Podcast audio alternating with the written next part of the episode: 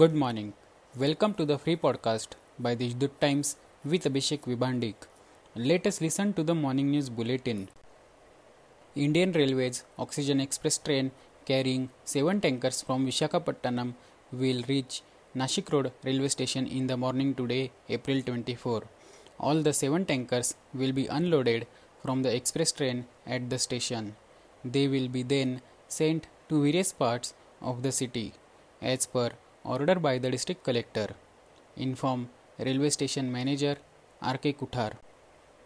Given the insufficient supply of oxygen in the district, MP Hemant Godse directed Food and Drug Administration officials to send a special letter to get approval for the quota of 105 metric tons of oxygen per day.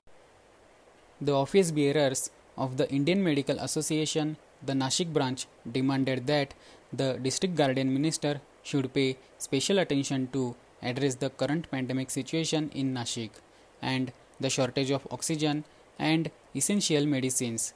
The demand was made in a meeting on Friday. The meeting between the office bearers of IMA and District Guardian Minister Chhagan Bhujbal was held to discuss the current pandemic situation. The COVID testing cell at Nashik Road railway station has been restarted again. The rapid antigen test of railway passengers was stopped for the last one and a half months. Four passengers tested positive in the last two days. As citizens in large numbers thronged the vegetable market at Shivaji Chowk shopping center in New Nashik, the social distancing norms was flaunted.